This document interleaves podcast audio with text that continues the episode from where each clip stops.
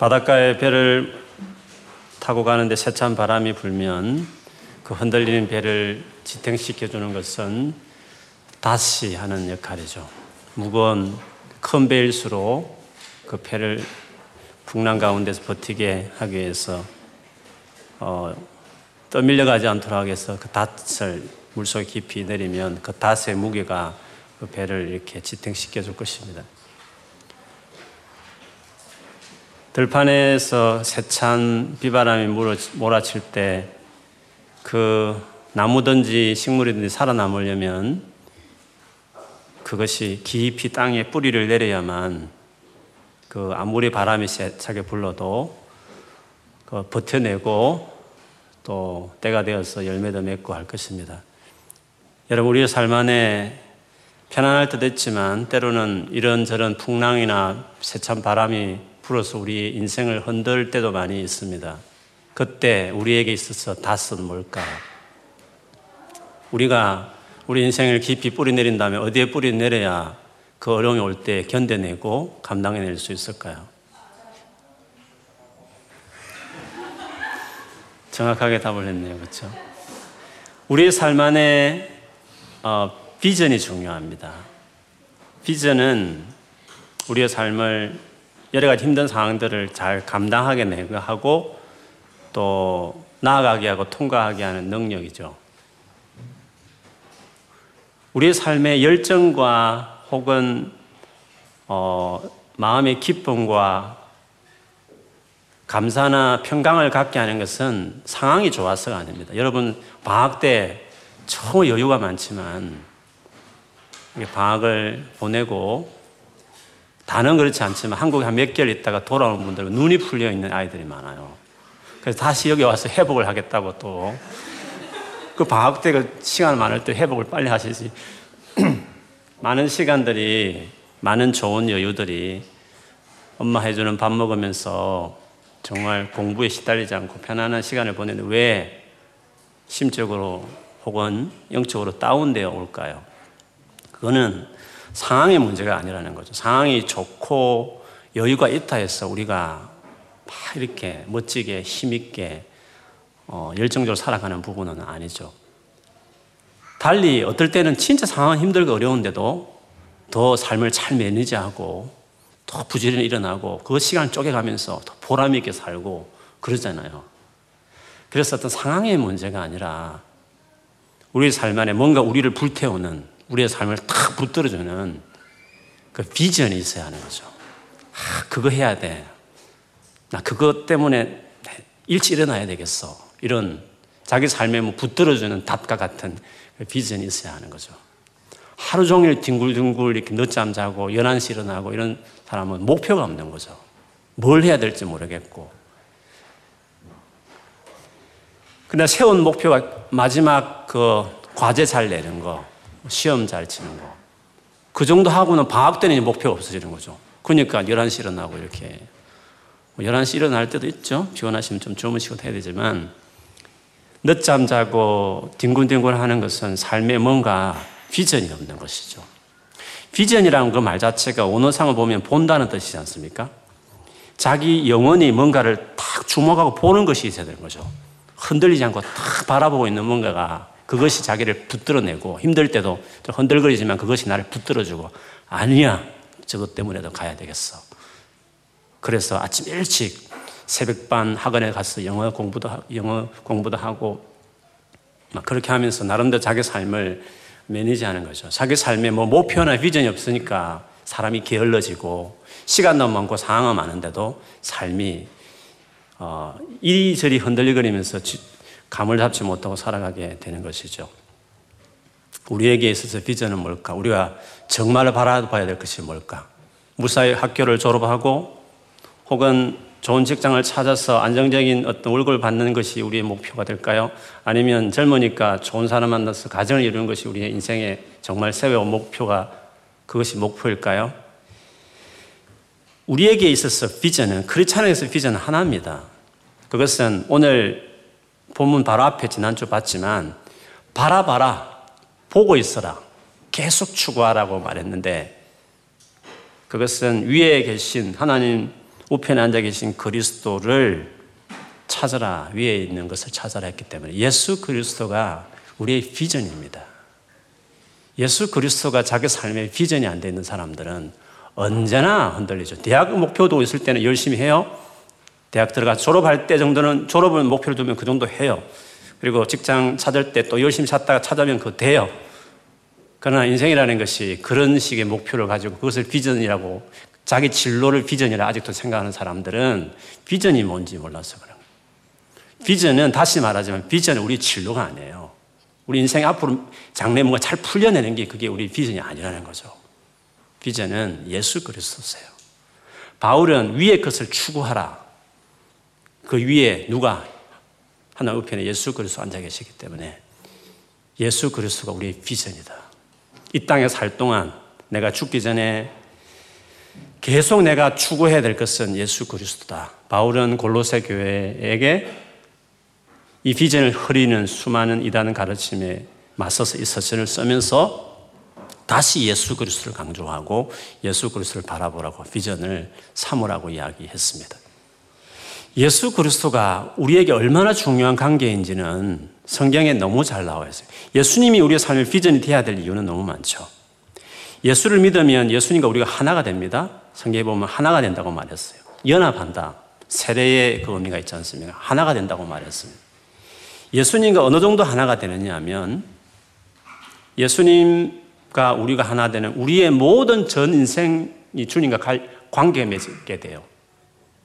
즉, 우리의 과거가 예수님과 관계 맺기 시작해요. 여러분, 누가 결혼하기 시작하면 결혼한 그때부터 그 상대 배우의 과거, 그게 다 나의 것이 됩니다.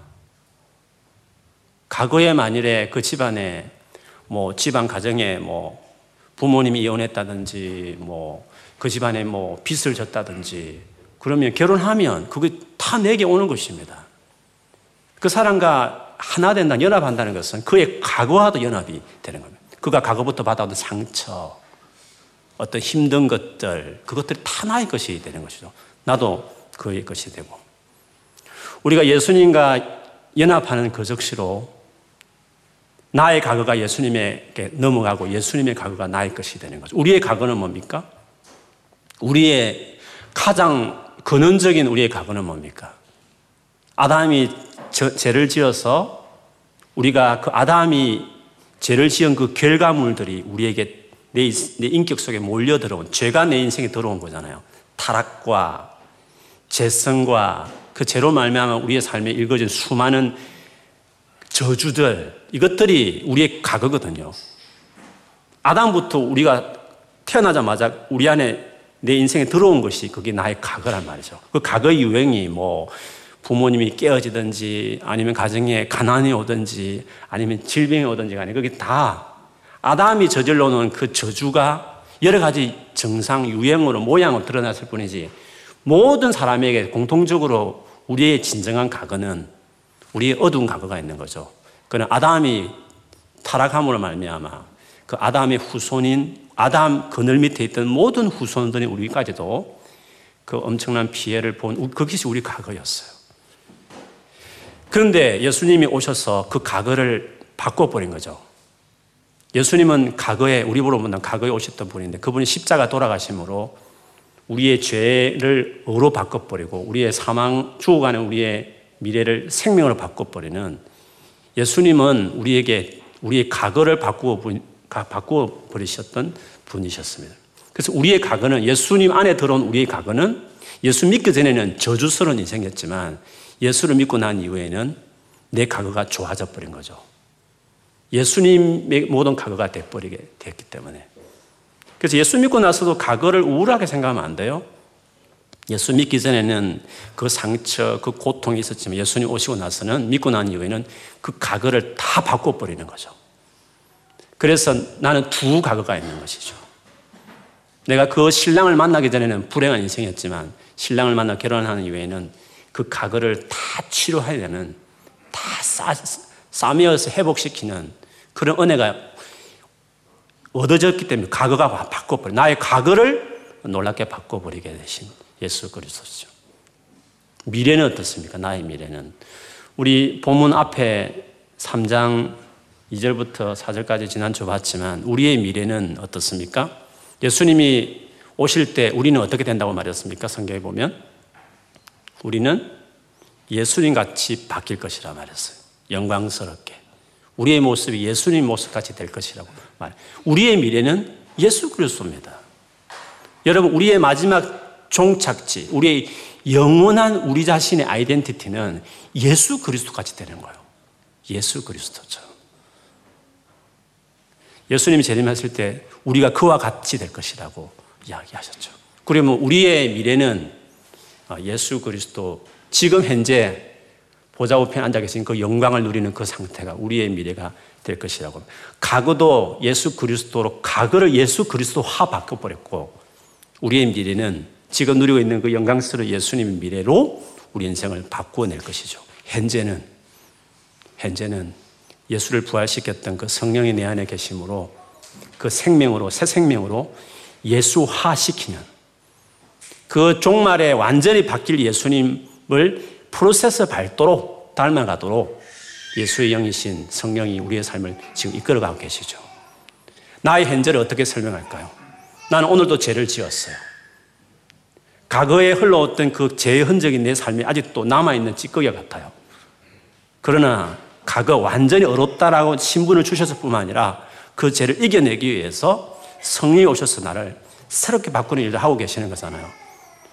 나약의 두 현재가 상, 상존하지만 과거도 두 가지, 두 가지 과거가 있었지만 첫째 아담이 저질러 놓음으로 내 삶에 미친 그 저주스러운 과거도 그 과거가 우리 가정에는 이렇게 나타났고 내 인생에는 이렇게 일어났고 내 환경에는 이렇게 내 삶을 저주스럽게 했지만 예수님이 들어오심으로 그 죄도 깨끗게 하시고 그 상처도 치유해 가시기 시작하고 어두운 과거를 좋게 정리시키는 그 은혜를 베푸시는 그 예수님의 은혜가 있듯이 과거에도 두 과거가 있듯이 그래서 우리는 과거를 볼 때 예수 믿고 나서 계속 내 과거는 불행해요. 나는 슬펐어요. 나는 너무 상처가 많은 사람이에요.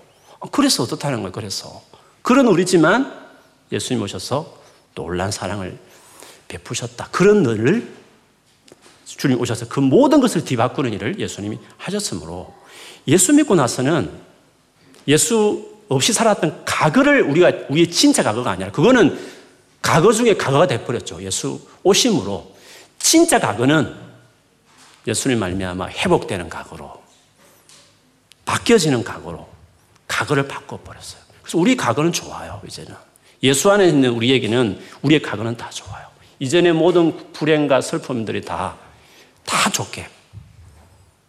저는 부모님 없이 살았지만 예수 믿기 전에는 그냥 그 자체가 불행이지만 예수 믿고 난 이후에 그렇기 때문에 주님을 더 믿을 수 있는 기회가 되었고 사랑도 없고 정도 없는 그런 개인적인 사람이지만 예수님 안에서 가족을 이루고 또 세월이 흐르다 보니까 가족이 주는 그 사랑으로 내가 자라고 변화되었고 과거를 다 바꿔내렸어요. 주님은 나의 과거를 지금도 바꾸고 계셔요.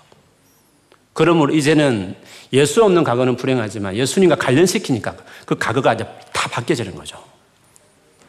그래서 예수 안에 있는 우리는 과거는 다 좋은 것입니다. 미래는 말할 것도 없죠. 예수님처럼 될 것이라 말했어요. 그것이 우리 우리가 기다리고 있는 미래예요. 그쪽으로 다 가고 한 사람도 예외 없이 다 가게 돼 있어요. 그 유명한 구절 여러분 아세요? 로마서 8장 28절? 그 혹시 아세요? 우리 김영수 선생님 뭐죠? 여우시십니까? 대충 내용이라도 어떻게? 예. 맞습니다. 하나님을 사랑하는 자, 하나님을 사랑하는 자. 그 뜻대로 하나님 뜻 가운데 부름을 받은 사람. 이리 와라 라고 부름을 받은 자. 그 우리 예수 믿는 사람들이죠. 자는 모든 것이 합력해서 모든 것들 다 이렇게 협동해서 선을 이룰 것이다. good 선을 이룬다 말했습니다. 근데 그 선이 뭐냐? 29절에 나와요. 29절에. 그 선이 뭔지 아세요? 결국 그 모든 것들 다 맞춰서 어디로 가는지 아세요? 아, 뭐, 뭐지? 그 선이 뭐죠? 아시지만 여러분이 용기를 못 내서 그러죠. 제가 여러분 읽어 드릴게요. 8장 29절에 보면 하나님이 미리 아신 자들을 또한 그 아들의 형상을 본받게 하기 위하여 미리 정하셨으니 이는 그로 많은 형제 중에서 맏 아들이 되게 하려 하심이니라. 예수님을 우리의 큰, 형, 큰 형님, 큰 오빠가 되게 하기 위함인데 우리를 그 아들의 형상을 본받게 하기 위해서 하나님께서 미리 정했고 불렀고 그래서 예수 믿게 했고 결국 어디로 간단 말이죠? 그 하나님 아들의 형상. 아들은 하나님 아들이 누구면 예수님이죠. 예수님의 형상을 닮아가도록. 그래서 예수님 같은 레벨에 올라가게 서게 하심으로 예수님이 가장 큰 형님이 되고 큰 오빠가 되게 하려 하면 이게 하나님의 계획이거든요. 그래서 예수 믿으면 우리를 하나님의 아들이라고 그러잖아요. 근데 하나님에게 아들은 예수님밖에 없거든요. 그래서 우리를 예수, 삼일체 하나님 중에서 예수님의, 제 예수님의 위치에 우리를 자꾸 맞추는 거죠. 창세기 1장에 보면 하나님 우리를 만드실 때 다른 피조물과 다르게 하나님의 형상대로 우리를 지으셨잖아요. 그렇죠? 근데 하나님의 형상의 원조는 예수 그리스도세요. 고린도후서 4장 5절, 히브리서 1장 2절 하나님의 형상 예수 그리스도예요. 그러면 처음에 우리를 창조할 때 하나님 형상대로 지었는데 좀 더 좁혀 말하면 제2위 하나님이 예수를 닮아서 우리를 만드셨어요. 처음부터 하나님께서. 그래서 예수님이 하나님의 아들이므로 이후에 예수 믿는 사람들 하나님의 아들로 삼아 주시는 거죠. 그리고 우리를 장래에 예수님 같이 형상으로 만들어 가는 거죠. 그래서 2위이신 아들이신 예수님의 위치에 예수님을 큰 형님이고 우리는 그 밑에 아, 아들이 되게 하시는 거죠.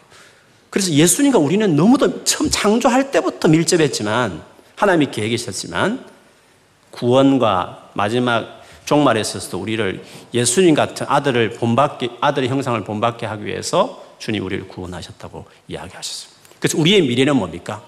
예수 그리스도.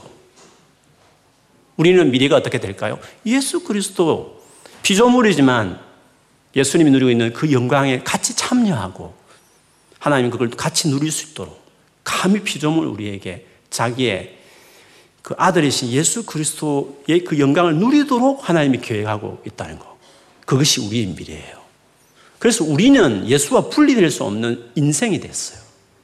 과거도 예수님의 과거로, 미래도 예수님의 미래로, 현재는 현재 당연하죠. 그 예수를 닮아가는 프로세스를 밟는 과정에 있는 것입니다. 그럼 우리가 평생에 비전을 삼아야 될 것은 나와 뗄래야 뗄 수 없는 관계이신 예수 그리스도를 바라보는 것이 우리의 인생이죠. 나의 미래를 바라보는 거잖아요. 우리가 결혼을 하든지 집을 사든지 그 미래를 생각하면서 요즘 사택을 수리해서 가구를 어떻게 맞출까, 뭐 어떻게 생각을 하듯이 그 미래에 맞춰서 내 인생을 하나하나 맞춰가듯이 우리의 미래가 정해진 미래가 그 미래면 지금 현재는 그 미래와 맞추는 인생을 살아가야 되는 거죠. 그래서 예수를 바라봐라. 진정한 너 자신인 너가 예수님처럼 될 것인데 그 예수님을 바라보라고 너의 생명이 예수님과 같이 보좌 앞에 지금 숨어 있으니까 감춰 있으니까 그거 드러날 것인데 그 너 자신 너의 진정한 자신은 예수 그리스도 안에 있고 예수님 같이 있는 존재니까 그것을 바라보라는 거죠. 그러므로 현재의 매일매일 삶을 살 때 진짜 나 자신을 찾는다는 것은 예수 그리스도를 찾는 것을 이야기를 해요. 그것이 우리의 삶의 비전이 된다면 현재는 어떻게 될까요? 오늘 이야기는 현재 이야기예요. 앞에는 과거와 미래의 예수 그리스도와 나를 관련시켰다면 오늘 본문은 그런 예수께서 우리의 삶의 비전이 되실 때 현재를 어떻게 살아내는지를 이야기해요. 예수님이 우리의 마지막 목숨이면 그 예수님을 닮아가는 사람이라면 그것이 목적이 된 사람은 딱 가질 수 있는 첫 번째 자기 삶의 어떤 결정이 있어요. 그것이 오늘 본문의 5절이에요. 그러므로. 그러므로라는 것은 앞에 연결되는 것이었어요. 우리가 진짜 바라볼 분은 예수님이다. 우리의 마지막 미래는 우리의 진정한 생명은 예수님 안에 있고 나타날 거다. 다시 오실 예수님 같은 것이 우리의 미래다. 그러므로 너희들이 이런 존재이기 때문에 그러므로 그러므로 땅에 있는 지체를 죽이라. 이 몸을 학대하라는 뜻은 아닙니다. 바울이 땅의 지체를 표현했을 때 그런 표현을 쓴 거예요. 죄성. 예수님의 인격과 성품 안 맞는 것들. 즉, 아담이 물려준 죄성들, 저주스러운 삶을 살게 만드는 행실과 인격들. 그거는 예수님을 믿고 난 이후에는 그거는 과거, 과거 중에 과거가 됐고, 그거는 내 삶에 도려내야 될 거거든요. 그걸 달랠 게 아니라 이거는 죽여버려야 되는 거예요. 완전히 나와 갈, 나, 나 의 영원한 종말을 볼 때는 그건 내 삶에 완전히 없어질 것들이기 때문에 지금부터 미리 없어질 것처럼 생각하고 그걸 두둑에 펴면서 그걸 제거하는 거죠. 집을 하나 고쳐도 이걸 부술 거라 생각하면 강하게 부수죠. 새 집을 들었을 때는 가구 하나 옮겨도 조심조심 하지만 이거 부수고 다시 수리할까 하면 나갈 때 생각 없이 밟고 지 나가 부수 그냥 벽을 긁고 지 나도 관계없는 것이죠. 지금 우리에게 일어나는 가거들 이거는 미래를 갈수면 갈수록 내 삶에 아닌 것들 이것들은 죽여버려야 된다는 거죠. 아주 레디칼한 용어를 썼어요. 바울은 죽여라 이거를 뭘 죽이라 했느냐 하면 지체라 했다고 이걸 몸은 아닙니다. 그거 보면 알면 죄악과 관련된 엄난과 그렇죠. 하나님을 멀리 있는 사람들의 모든 삶의 가장 큰 특징은 엄난이에요. 그건 여러분 동의하실 것이에요. 사도행전 15장에 보면 예루살렘 공회가 이방인들에게 몇 가지 이거 외에는 다 받아주자 그러잖아요. 이방인들 뭐 유대인들처럼 살지 않더라도 아주 유대인들의 간섭 중에 혐오스러운 이 몇 가지만 안 하게 되면 유대인들도 우리 하나님의 백성을 맞아주자. 그 중에 첫 번째가 음란이었어요. 그 다음에는 종교적인 것이었어요. 우상, 재물, 몽매어 죽인 거, 피체. 이건 다 우상 숭배 관련된 얘기거든요. 그럼 유일하게 이방인들에게 많은 윤리적인 특징이 있는데 음란을 딱 먼저 지칭했다는 거 음란이 주도적인 것이에요. 그게 제일 큰 특징이에요. 그래서 예수 믿고 나서 하나님께서 가장 초보적인 단계는 음란을 다루어요. 그리고 사실은 이게 주도적인 범죄이기 때문에 평생에 가는 중요한 제약이기도 해요. 싸워야 될 것이겠어요. 이는 죽여가야 될 일이라고 바울은 언급을 했습니다. 부정과 부정은 음란을 말고 다른 여러 가지 안 좋은 것들을 말해요. 음란 빼고 그 기타 그다 그 외에 여러 가지 좋지 않는 타락 타락한 어떤 유형들을 말해요. 사욕 아주 하나에 꽂혀서 중독같이 어떤 함몰되는 어떤 욕망을 말해요. 뭐 좋은 것일 수도 안 좋을 수도 있겠죠? 골프 중독이든지 게임 중독이든지 아니면 뭐 안 좋은 죄악의 중독이든지 영어로 lust가 뭔가 자기를 막그 꽂혀버리게 하는 스포츠 중독이든지 간에 드라마 중독이든 간에 뭔가 하나에 꽂혀서 함몰돼서 너무 공허한 마음에 거기서 묻혀서 그냥 살게 만드는 그런 어, 사욕들이 있는 거죠. 그 사욕 중에서도 악한 정욕, 좀 안 좋은 쪽으로 하는 정욕들. 그 다음에 그 모든 포괄하는 우리의 이 탐심, 탐심은 이 세상 것들, 위의 것들이 아닌 이 세상 사람, 세상의 삶에 갖는 여러 가지 갖고 싶은 욕망들. 이 탐심이 유형이 앞에 있는 걸 다 커버해요. 그래서 탐심을 우상숭배라고 하면서 바울이 크게 마지막을 다루었어요. 어쨌든 이것은 아담이 물려준 우리의 정체성이기 때문에 우리가 예수님 안에서 새롭게 덧입을 우리의 미래와 관련 없는 것이므로 이것들은 죽이라고 그렇게 바울이 선언했습니다. 이것들 때문에 하나님의 진노가 있는 것이라고 6절에 이야기했습니다. 7절에 너희 과거였다. 너희도 전에 그 가운데 살 때 그 가운데 행하였으나 이제는 너희가 이 모든 것을 벗어버리라.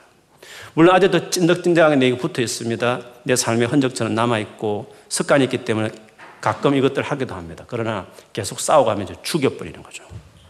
우리의 여정은 뭡니까? 우리의 현재는 뭡니까? 예수화하 되어가야 되는 여정이기 때문에 예수와 관련 없는 것들에 대해서는 계속 쳐서 이렇게 쳐내가는 과정으로 우리가 현재를 보내고 있다는 거죠. 예수님이 비전이면 과거가 예수님의 것이고 미래가 너의 예수님이면 너의 미래가 예수님이라고 생각한다면 현재도 그걸 맞춰가라는 거예요. 그 비전에 맞춰가라는 거죠. 스포츠 매니저가 목적이면 매일매일 뭔가 그 현재의 삶에 뭔가 그 맞게끔 맞춰가듯이 우리의 미래가 예수님이시면 예수님 같은 모습을 우리가 참여할 사람이면 현재를 예수님 화시키는 삶을 살아가는 거죠. 예수님이 싫어하는 이런 재성에 대해서 철회가는 현재를 보내라.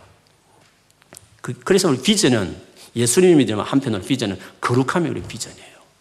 거룩하게 날마다 죄와 싸워가는 게 우리 비전이에요. 비전은 진로 아닙니다. 비전을 달라고 보여달라고 그것을 진로라고 생각하는 사람이 있어요? 그렇지 않습니다. 비전은 예수 그리스도세요. 비전은 죄짓지 않고 거룩하게 살아가는 우리의 비전이에요. 진로 잘 푸는 게 비전이면 그러면 모든 크리스찬들은 다 세상에 high class 가야 되는 거잖아요. 그렇지 않아요. 비전을 다시 정의해야 돼. 비전은 앞으로 세상 내가 커서 뭐잘뭐 한다. 세상에 유명해지는 그게 우리 비전 아니에요. 그거는 하나의 tool이에요. 지나지 않아요. 예수를 증거하기, 우리의 진정한 비전은 예수를 증거하기 위해서 그 영역에 들어가는 뿐이에요. 그래서 높은 권위를 취하도 좋죠. 비전을 위한 도구에 지나지 않지. 그 도구 자체가 비전이 아니에요. 그러므로 이런 것들을 과거로 우리의 과거였기 때문에 그런 아직도 찐득찐득 붙어 있는, 붙어 있는 잔재 같은 과거이기 때문에 현재의 이 삶 속에서 그것들을 죽이고 멀리 하라고 이야기했습니다. 그러면서 또다시 또 다른 죄악을 목록을 7, 8절에 이야기합니다. 이게 개수를 보면 다섯 개거든요. 앞에도 다섯 개 있고 뒤에도 다섯 개는 다섯 세트는 당시에 랍비들이나 문헌에 보면 이 다섯 개를 언급을 많이 해요. 아마 바울도 그런 스타일을 그대로 본받아서 다섯 개를 모았던 것 같아요. 보시면 분함과 노여움과 분함과 노여움은 비슷한 말이잖아요. 분함은 병적인 분이에요. 그러니까 잔재되어 있는 분이에요. 짜증? 항상 짜증이 나는 거예요. 항상 분함긴 자기 속에 막 흐르는 거예요. 이렇게 에너지처럼. 분함. 하나님을 떠난 사람 안에 불만, 분함, 짜증, 막 그런 게 있는 거거든요. 그런데 노여움은 그것이 툭 튀어나오는 거예요. 분노의 그 흐르는 그 지하수에서 툭 샘물처럼 튀어나오는 게 노여움인 거죠. 어느 순간에 툭툭 튀어나오는 거죠. 혈기를 부리는 것을 이야기해 줬습니다. 악, 악이, 그 분함이 악한 쪽으로 발산되는 것을, 이는 어떤 상대를 향해서 악한 동기를, 비방은 이제부터 말로 가기 시작해. 비방은 어떤 사람을 그 인격을 모독하고 그 인, 인격에 대해서 논하기 시작하고 그 인격에 대해서 비하하는 어떤 말들을 말해요. 비방. 분노, 노여운 아기들이 이제 말로 툭 튀어나올 때는 비방이 나오는 거거든요. 너희 입에 부끄러운 말이라. 부끄러운 말은 엄담패스인가? 뭐 그럴 수도 있겠지만 이 부끄러운 말이라는 것은 톡 쏘면 남들에게 상처 주는 말들. 깊은 상처를 입히는 말들을 이야기해요. 이런 감정들이 말, 말에도 가시가 돋쳐 있는 거죠. 앞에 부분에는 뭐 성적이고 욕망적인 부분이라면 뒤에 부분은 감정과 언어 부분을 다루어서 어쨌든 이 두 개는 과거적인 예수와 관계없는 사람들이 늘 싸우는 그런 죄의 모습으로 설명을 했습니다. 그런데 바울은 이 부분들을 죽이고 벗어버리라고 말을 했습니다. 현재 삶에 대한 이야기를 하면서 9절부터 11절까지는 또 다른 유형으로 넘어가는 단락인데 9절에 보면 너희가 서로 거짓말을 하지 말라. 아, 똑같은 또 말에 대한 부분이구나 라고 설명할, 생각할 수도 있을 것입니다. 그러나 여기서 말하는 거짓말은 그런 뜻이 아닙니다. 여기서 말하는 거짓말이라는 것은 골로새 교회를 헷갈리게 했던 거짓 진리에 대해서 이야기하는 거예요.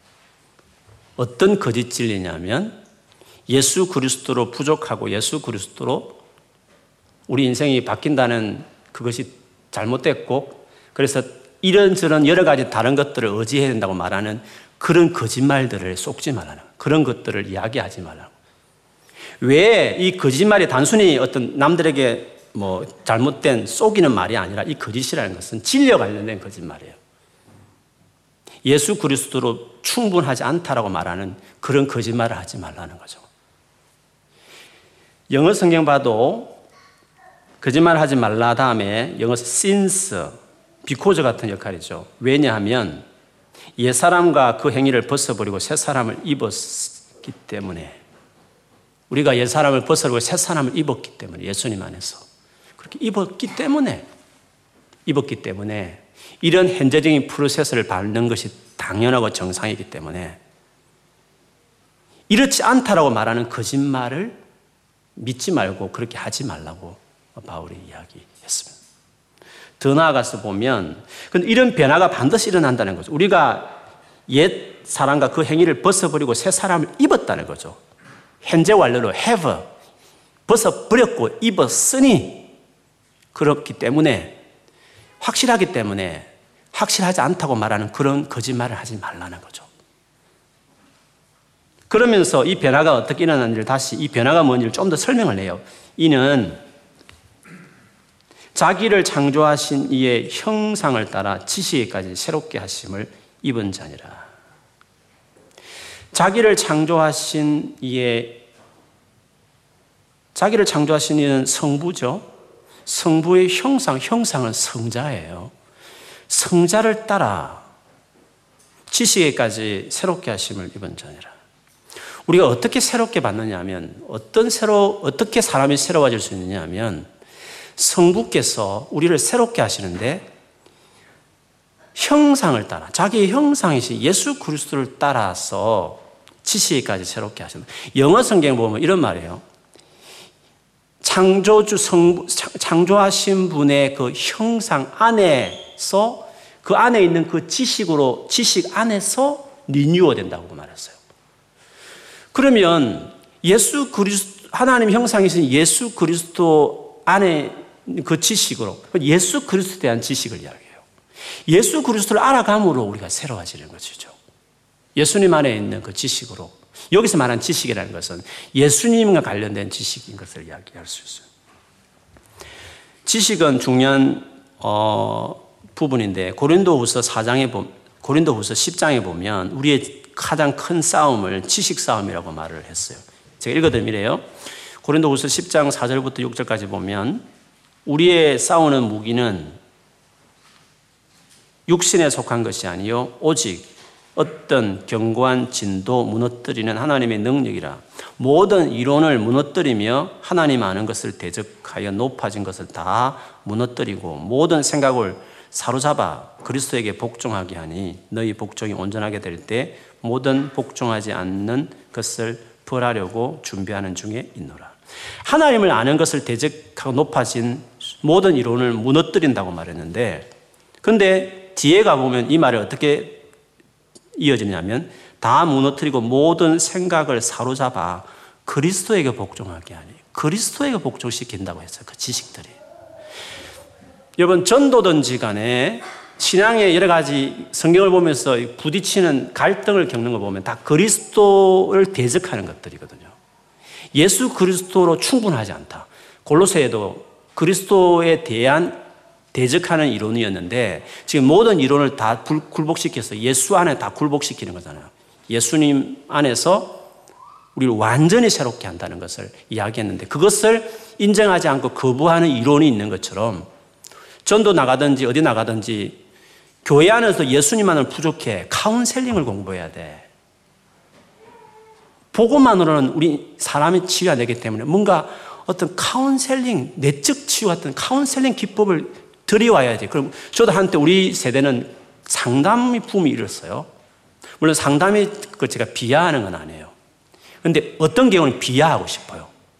복음으로 부족했기 때문에 상담이 있어야만 진정한 사람을 바꿀 수 있다고 생각하는 의미로 복음을 비하시키는 복음이 좀 부족하기 때문에 그 상담이나 뭔가를 그 어, 심리학 그것들을 들여와가지고 교회에 들어와서 해줘야만 진짜 사람을 바꾸지. 복음 그 하나 가지고는 부족해라고 말하는 식의 의미로 상담을 끌어들이면 저는 상담을 비하하고 싶어요. 어, 전에 말씀드렸는지 모르겠어요. 제가 한국에 있을 때 공주 정신병원 원장님이 우리 교회 장로님이셨어요. 그때 저도 어, 월요일 날 저희가 목회 교육자 시잖아요. 그래서 아내가 두란노에서 뭐 그때 사모학교를 공부했기 때문에 저도 그 픽업을 해주면서 그때 두란노에서 뭘 공부, 두란노에 막 광자들이 많거든요. 광자들이. 두란노 대학 해가지고 그래서 상담을 좀 장로님 공부할까 요즘 상담 하도 많이 하니까 그랬더니 장로님이 아, 상담 필요 없어요. 성경 많이 보시면 돼요, 목사님. 어, 그래서 그래서 정신병원 원장님이 정, 상, 상담 전공강이시니까 그 말씀하시더라고요. 아, 물론 저는 그렇다고 상담을 비하고 싶지는 않아요. 복음이 완전한데 그러나 스킬적으로 활용하고 싶고 상담을 공부한다면 저는 도움이 된다고 저는 생각해요. 근데 어쨌든 긍정적으로 예수님만을 부족해. 내가 지금까지 믿어왔지만 부족했었어. 그래서 뭔가를 뭘 해야 된다는 거예요. 자꾸 자꾸 뭔가를. 막뭘 보태야 뭔가 사람이 바뀐다는 거예요. 그렇기 때문에 그런 가르침들, 그런 교회 안에도 그런 가르침들이 막 스며들어가지고 예수님만을 부족하다고 말하는 여러 가지 말들이 그리고 거짓말 하지 말라고. 서로 그런 거짓말을 하지 말라고. 예, 예수님 안에는 완전히 새로질 수 있다. 그것을 더 강조하는 말이 뒤에 나와요. 왜 예수님만으로 충분하다는 걸 자신있게 11절에 11절에 우리 11절 말씀 같이 읽어볼까요? 여러분 읽어주세요. 시작.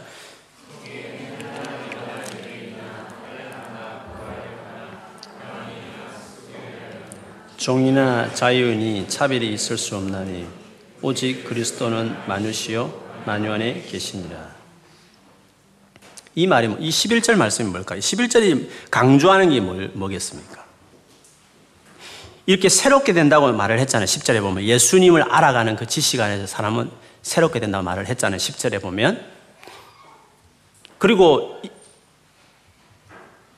이렇다라고 주장하지 않고 아니야 예수님만은 부족해라고 말하는 그런 거짓말을 하지 말라고 말을 했어요. 9절에 보면 예수님 안에 다 새롭게 된다라고 말했어요. 그러면 11절은 더 강화하는 거예요. 다 될 수 있다는 거야, 다도. 한 사람도 반이 없이 다, 다 된다는 거예요. 그래서 그 당시에 분류할 수 있는 사람 분류를 다 집어넣었어요. 헬라인이나 유대인이나 할레파나 무할레파나, 야만인이나 서구디안. 서구디안은 더 야만족의 한 유행입니다. 종이나 자유나 차별이 있을 수 없나니. 차별이 있는 것은 개인 능력에는 차별이 있습니다. 그렇지 않습니까? 차별이 없다는 것은 개인 능력의 문제가 아니라는 거죠. 예수님이 다 한다는 거예요. 누구든지 어떤 사람인데 예수님이 변화시킬 수 없는 사람이 거예요. 그가 신분이 어떠든지 인종이 어떠든지 그 사람이 많이 배운 뭐 서구에 살든지 야만족으로 살든지 간에 차별 없이 누구나 다 새로워질 수 있다는 거죠. 예수님으로 충분하다. 예수님 말고 다른 걸 기웃거리지 마라. 다른 걸만 찾는다면 예수님 딱 중심에 두고 그 모든 것들은 다 하수인을 만들어서 다 써라는 거죠. 상담이든지 간에 뭐 자기개발 책을 읽든지 간에 근데 대체하는 뭔가 복음만 필족해요. 예수 교회나 모태신앙이 해봐 안 변화되더라고요. 근데 그거 하니까 사람이 바뀌더라고요. 하면서 뭔가 이렇게 말하는 그런 것들. 아마 거기 가서 바뀌었다면 그것도 복음이 올렸을 거예요. 교회에 있을 때는 그거를 몰랐고 그냥 거기서는 진짜 뭔가를 복음을 강조하면 했기 때문에 예수님으로 충분해. 예수님을 파고들면 한우물 파면 누구든지 어떤 사람이든지 간에 많이 배웠든지 적게 배웠든지 그가 어느 문화권에 살았든 관계없이 다 변화될 수 있다. 그렇게 이야기했어요. 끝에 말을 보세요. 오직 그리스도는 만유시요 만유 안에 계시니라. 이 말이 또 어려운 말 같이 보이잖아요. 그리스도는 만유시요 만유 안에 계시니라. 영어 성경이 클리어해요. Christ is all. Christ is in all. 그래서 이 말 가지고 요, 즘에 베스트셀러 나온 Jesus is all. 예수님이 전부다. all. Christ is all. 예수님은 충분하다. Jesus is everything. 예수 아니면 nothing. 예수 없는 상담, 예수 없는 자기개발서, 예수 없는 열심, nothing이라는. 조금 도움 되는 것 같아요. 다 금욕주. 바울이 2장 끝에 말했던 금욕주예요. 조금 도움 되는 것 같아요. 조금 없는 사이트 안 보고 조금 말도 안 속하는 대화법 익히고 뭐 예를 들면 조금 도움 되는 것 같아요. 좀 되는 같이 보여지는 것은 단속해서 그래요. 진정한 자유 아닙니다. 단속되어지는 반듯한 삶은 단속됐을 뿐이에요. 마음에서 내면에서 변화된 자유 가운데 나오는 그 변화가 진짜 변화인데 그럼 복음은 왜 없는 거예요? 있어. 확신을 가져야 돼요. 예수 그리스도를 그러면 올이기 때문에 예수님을 알아가고 예수님을 교제하고 그 안에서 다 해결될 수 있어요. 자신 있어 예수님은 어떤 사람도 차별을 다될 수 있다는 것이에요. 예수를 알자. 예수 그리스도 안에 더 거하자. 그렇게 되어지면 우리가 달라질 수, 새로워질 수 있다는 것입니다. 지금까지 왜 새로워하지 않았을까? 모태신앙이 교회 열심히 다니는데 왜 새로워지지 않았을까? 교회 나와도 예수님께 집중하는 거죠. 기도를 해도 예수님께 집중 안 하고 성경을 일동하자 그런 마음을 했지만 진짜 예수님께 집중하면서 성경을 묵상하지 않는 것이죠. 죄를 이겨보려 하는데 예수님을 의지하며 죄를 이겨보지 않고 그냥 자기가 죄 안 지어보겠다고 금욕한다고 미디어 금식하고 뭐가 자기 나름대로 그냥 한다는 거예요. 그냥 도딱듯이 그냥 죄를 안 짓겠다 노력하는 것이 지나지 않았어요. 그때는 좋아요. 그 금식 기간, 고난 주간에 괜찮아요.